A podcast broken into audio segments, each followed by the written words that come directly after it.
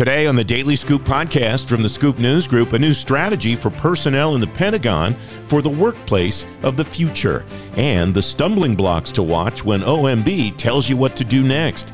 It's Wednesday, November 23rd, 2022. Welcome to the Daily Scoop podcast. Every afternoon, you'll learn what's going on today in government. I'm the host of the Daily Scoop podcast, Francis Rose.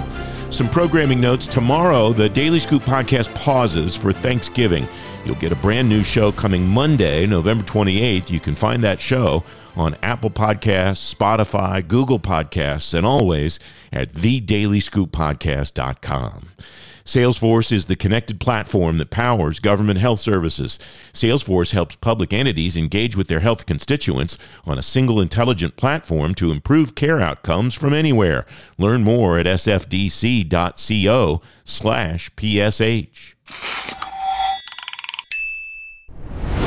The war in Ukraine is forcing the Defense Department to rethink the future of warfighting. The building's especially concerned with kinetic warfare and cyber. Dan Sitterly is president and CEO of Sitterly Alliance Solutions.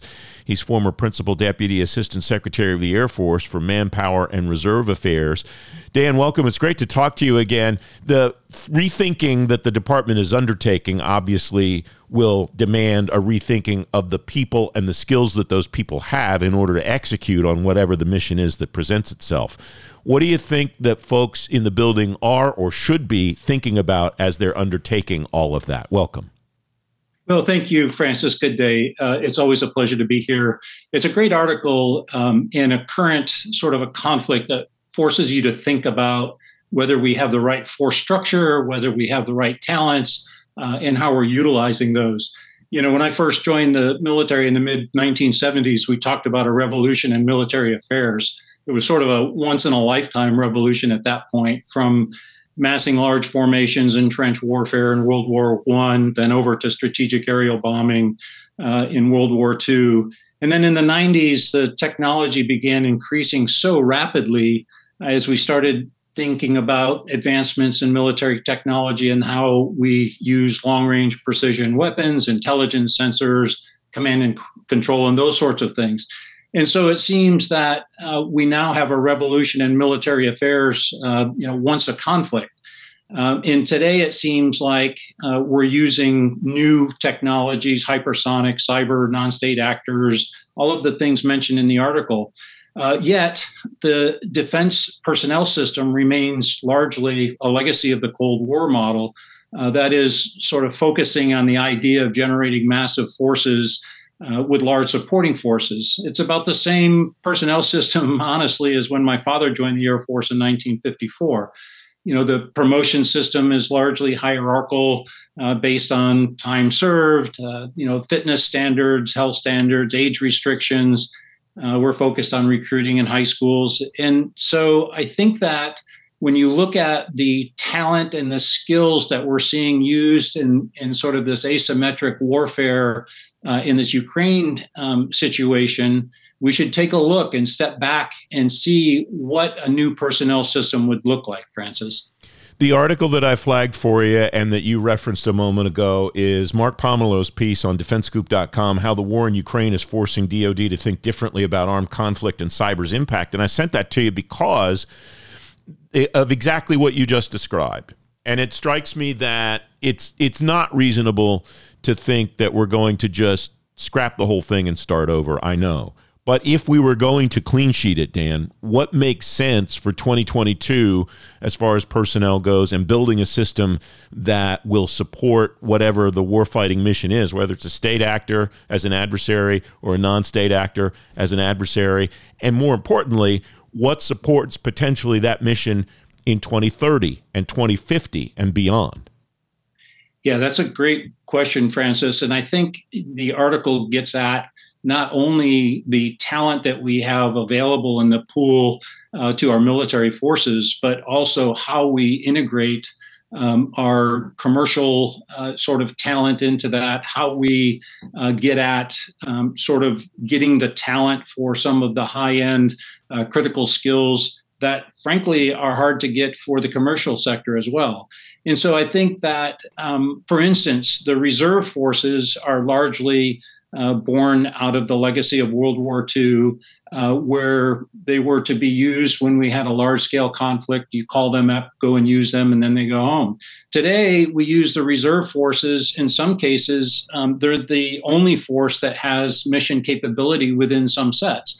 So maybe we look at that as a model and, and have a full time active uh, military force and a part time active military force uh, where the pay and the benefits are sort of comparable, uh, but you can get better access to where the talent exists. The last time we were together, we talked about the recruiting crisis that the DoD had.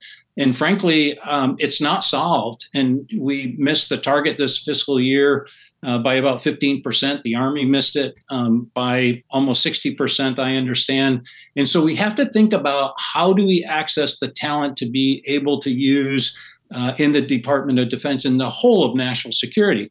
And so I think you know we have for instance in the cyber warrior career field we have cyber warriors doing everything from uh, managing it inventory asset management to uh, managing email accounts to the hardcore what we would think of, of as cyber defensive networks uh, cyber on the battlefield exploitation those sorts of things. And so i think we need to look at how do we put some of that into the commercial sector or to our DoD civilian force and refocus the military, the uniform force on those things that they need to do uh, on the battlefield you know, Ash Carter um, did lots of reforms in the personnel system, uh, one of which was to reduce the tooth to tail uh, ratio, if you will.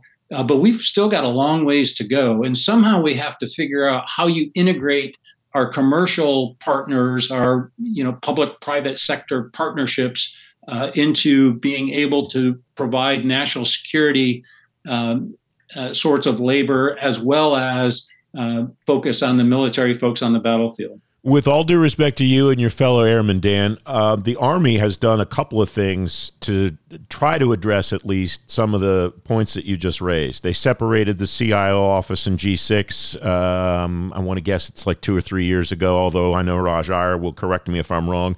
And Bruce Crawford listens to this program too, so I imagine he'll let me know if I got the numbers wrong. And they've also implemented uh, a new human resources system, which is aimed not so much at recruitment, but at retention, at helping uh, uniformed service members understand what their options are and let the service know what they're interested in doing to advance their careers, thereby theoretically keeping them in uniform longer.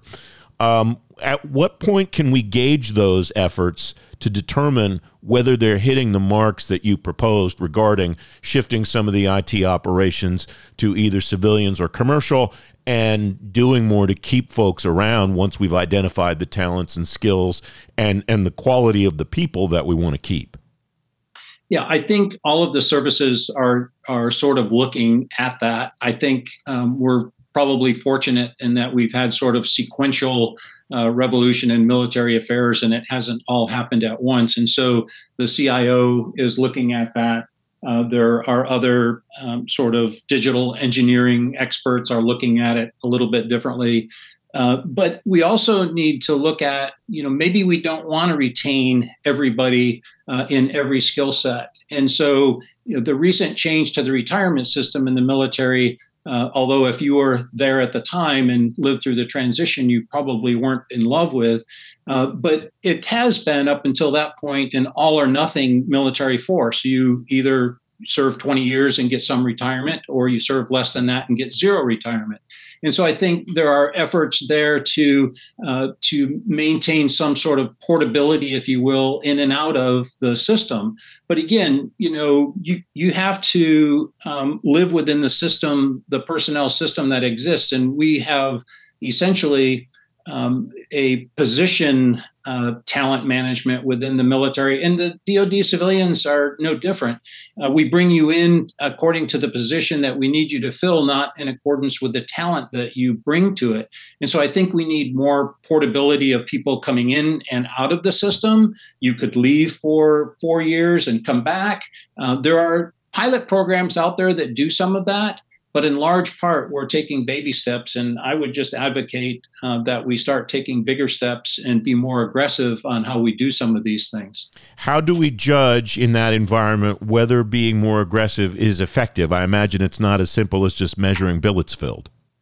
Uh, it's not. I think you have to uh, have outcomes, and I think that's a, a, criticism I would have too. Is that we don't have a very robust data-based decision uh, making on the personnel systems that we have in place within the DoD.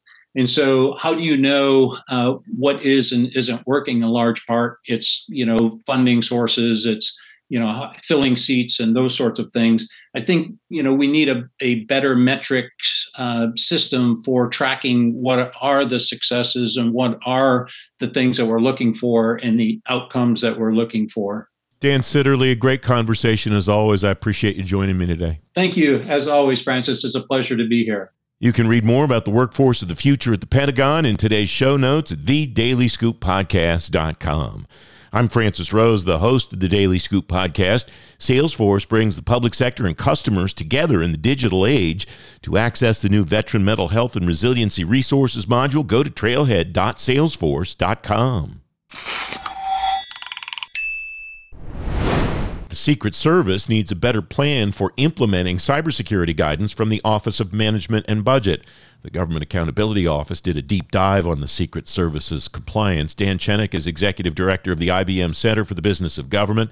He's former branch chief for information policy and technology at OMB. Dan, welcome. Thanks for joining me. Where is it that agencies, organizations, and government usually go wrong, usually have challenges in implementing guidance from OMB on things like this? Welcome.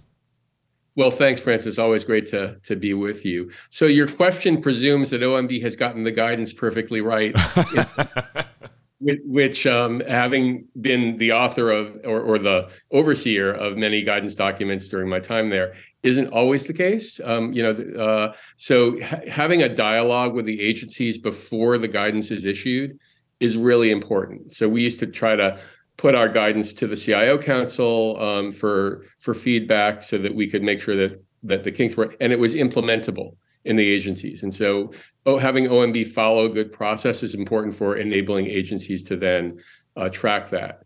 Um, then the agencies sometimes will uh, uh, address guidance by sort of figuring out what's the what's the minimum viable product, if you will um, uh, to respond, and they'll try to say, right, "What do we need to do just to kind of check the boxes?" And if OMB's done its job well, its guidance is um, addresses a significant issue, and the zero trust memorandum certainly did, implementing the uh, executive order. Um, you know, there's significant focus on um, uh, increasing agency cybersecurity posture to address all elements, uh, technology, data, managerial, operational, authentication, as part of a zero trust strategy. And so, um, as agencies implement that, taking taking it to account and making sure that it's not just the CISO, the Chief Information Security Officer, and the CIO who are um, taking their responsibility seriously, but also working across the program offices because the those are the users of the technology and often the the weaknesses in in a especially if you're thinking from a zero trust perspective, it could be the interface between users and the program manager. Um, it could be the back end interface between an agency system and, let's say, a bank and a financial program. Uh, it, so there's many places across the information lifecycle that agencies need to think about in terms of implementation of guidance documents, and they sometimes run into issues. And people like GAO will will kind of look across all of those spaces and agencies kind of think just need to think methodically. All right let's start at the beginning of the process and let's track through each part of the information lifecycle and um, see if we can apply. Does omb have much visibility into those lower levels of each agency's organization like at the program management level? So it's impossible for omb to get really retail um, at, at, an agency level. So uh, they um, you, you, know OMB will often have people that are experts, especially when the technology office, the OFCIO, is working with its budget office counterparts, and they're the ones who are going to have the deeper expertise within the agencies um, to understand sort of you know who the people are to implement that.